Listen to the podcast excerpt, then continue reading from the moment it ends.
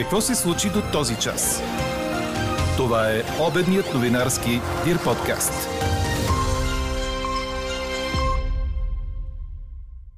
Тридесет години след като в България се заговори за национална детска болница, вече е решено къде ще се намира тя. Иван Гешев поиска оставката на пернишкия прокурор, чието син наруши домашния си арест. Депутатите отново влязоха в спорове. Този път не могат да се разберат ще връщат ли или не хартиената бюлетина. А днес ви питаме, ще подкрепите ли партия, решенията в която взима изкуствен интелект. Говори Дирбеге. Добър ден, аз съм Елза Тодорова. Това са подкаст новините по обяд на 2 ноември. До края на деня ще бъде слънчево, с временни увеличения на облачността над планините на юг, а след обед над северо-западните райони. Ще се появи умерен, а в Дунавската равнина временно силен вятър от запад-северозапад.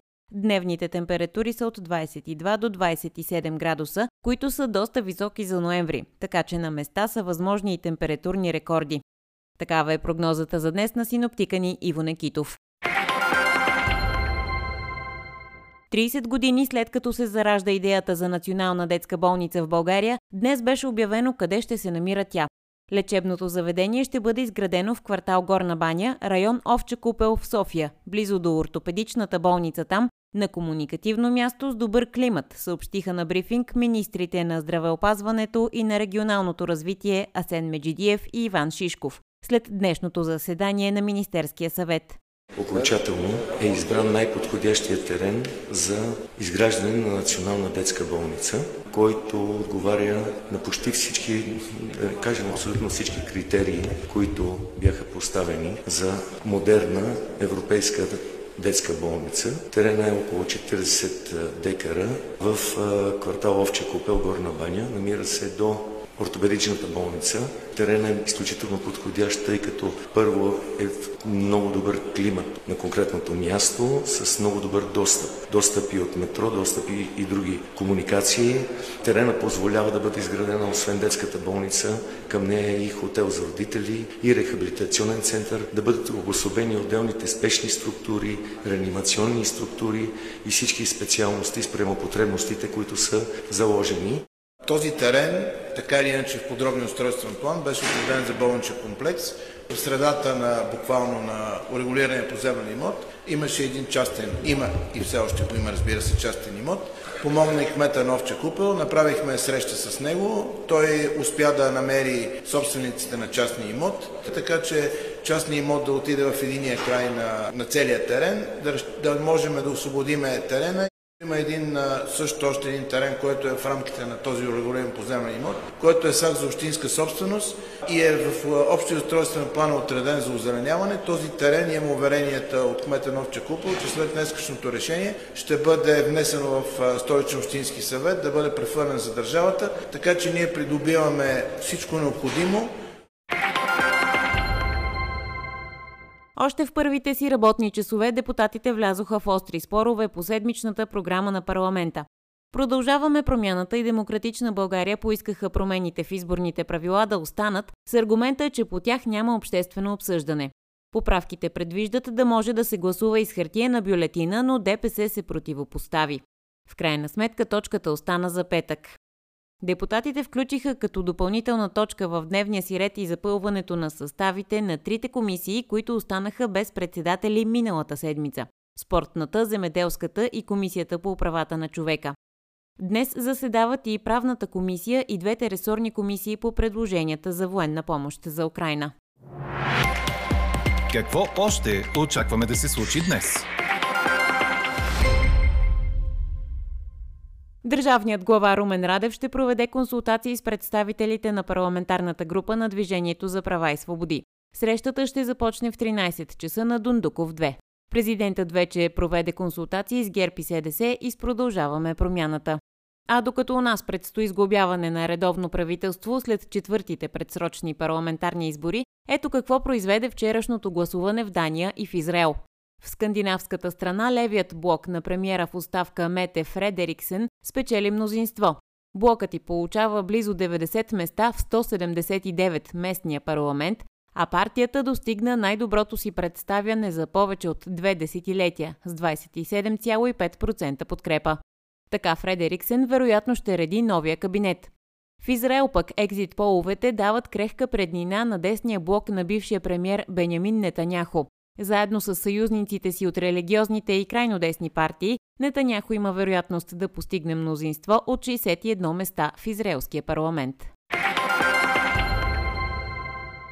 Започва прием на документи по подмярката Стартова помощ за млади земеделски производители. Тя е част от програмата за развитие на селските райони.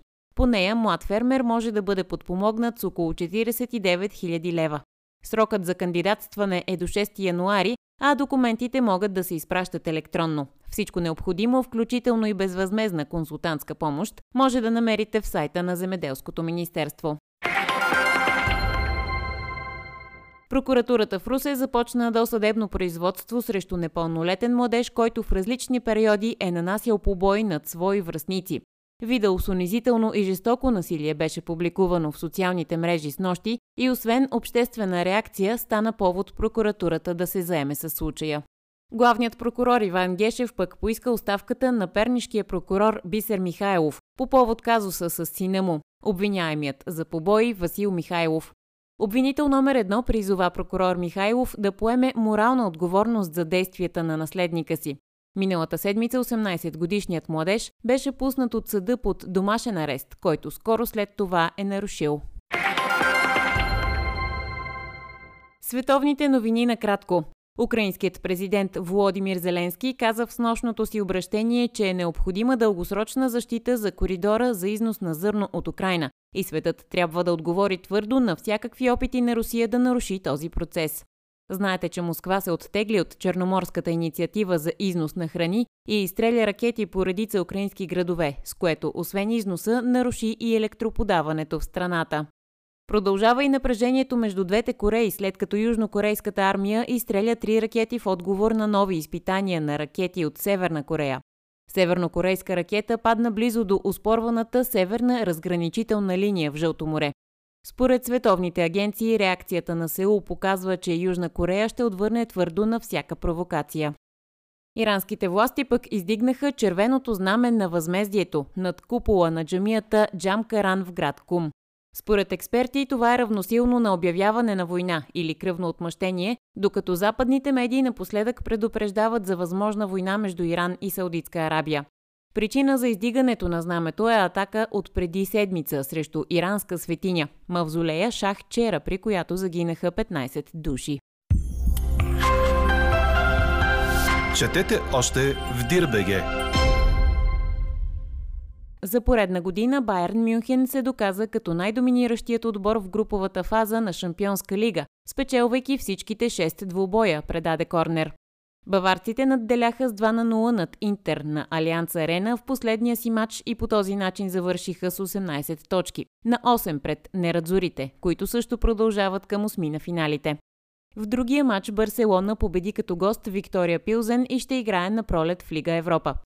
Байерн е в серия от 34 мача без загуба в груповата фаза, като в тях има само 3 равенства.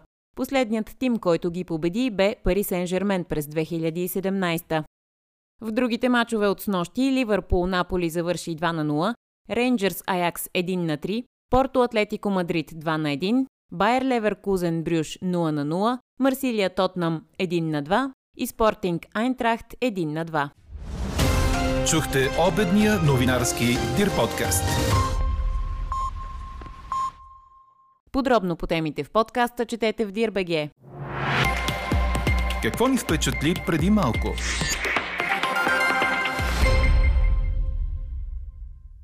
Вдъхновяващият учител, историк и изследовател от Свиленград Димитър Гилев грабна вота на публиката в националната обществена кампания на БНР «Будител на годината». Той беше един от десетте финалисти в деветото издание на кампанията, избрани от жури в състав професор Огнян Герджиков, бивш председател на Народното събрание, историкът доктор Румен Манов и журналистите Светослав Иванов, Даниел Ненчев, Елеонора Гаджева, Добромира Чешмеджиева и Ива Дойчинова а предложенията дойдоха от самите слушатели на обществената медия. Освен с платформата си Древна България, където 29-годишният Гилев с видеа, публикации и статии цели пробуждането на българския народ, той събра внимание и с начина си на преподаване, често влизайки в клас с костюм от миналото. Преподавам историята с чувство. За нея не се говори сухо, защото така се получава едно нареждане на факти, които по никакъв начин не могат да провокират интерес в децата. Сподели младият историк на тържествената церемония с нощи. Тя беше излъчена в дигиталните платформи на БНР, Дирбеге и актуално.com. Повторението може да гледате тази вечер от 23.30 по BTV. А какво ще кажете за това?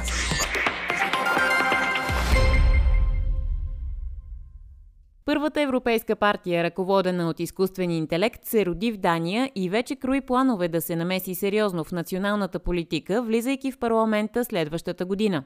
Новата формация се нарича Синтетична партия. Лидерът й, наречен Ларс, е чат-бот с изкуствен интелект. Той няма как да участва в избори, но подчинените му човеци се надяват на депутатски места.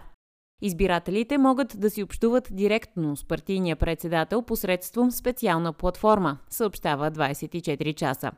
А в тази връзка ви питаме, ще подкрепите ли партия решенията, в която взима изкуствен интелект? Гласувайте и коментирайте по темата в страницата на подкаста. Експертен коментар ще чуете във вечерния ни новинарски подкаст в 18. Слушайте още, гледайте повече и четете всичко в Дирбеге.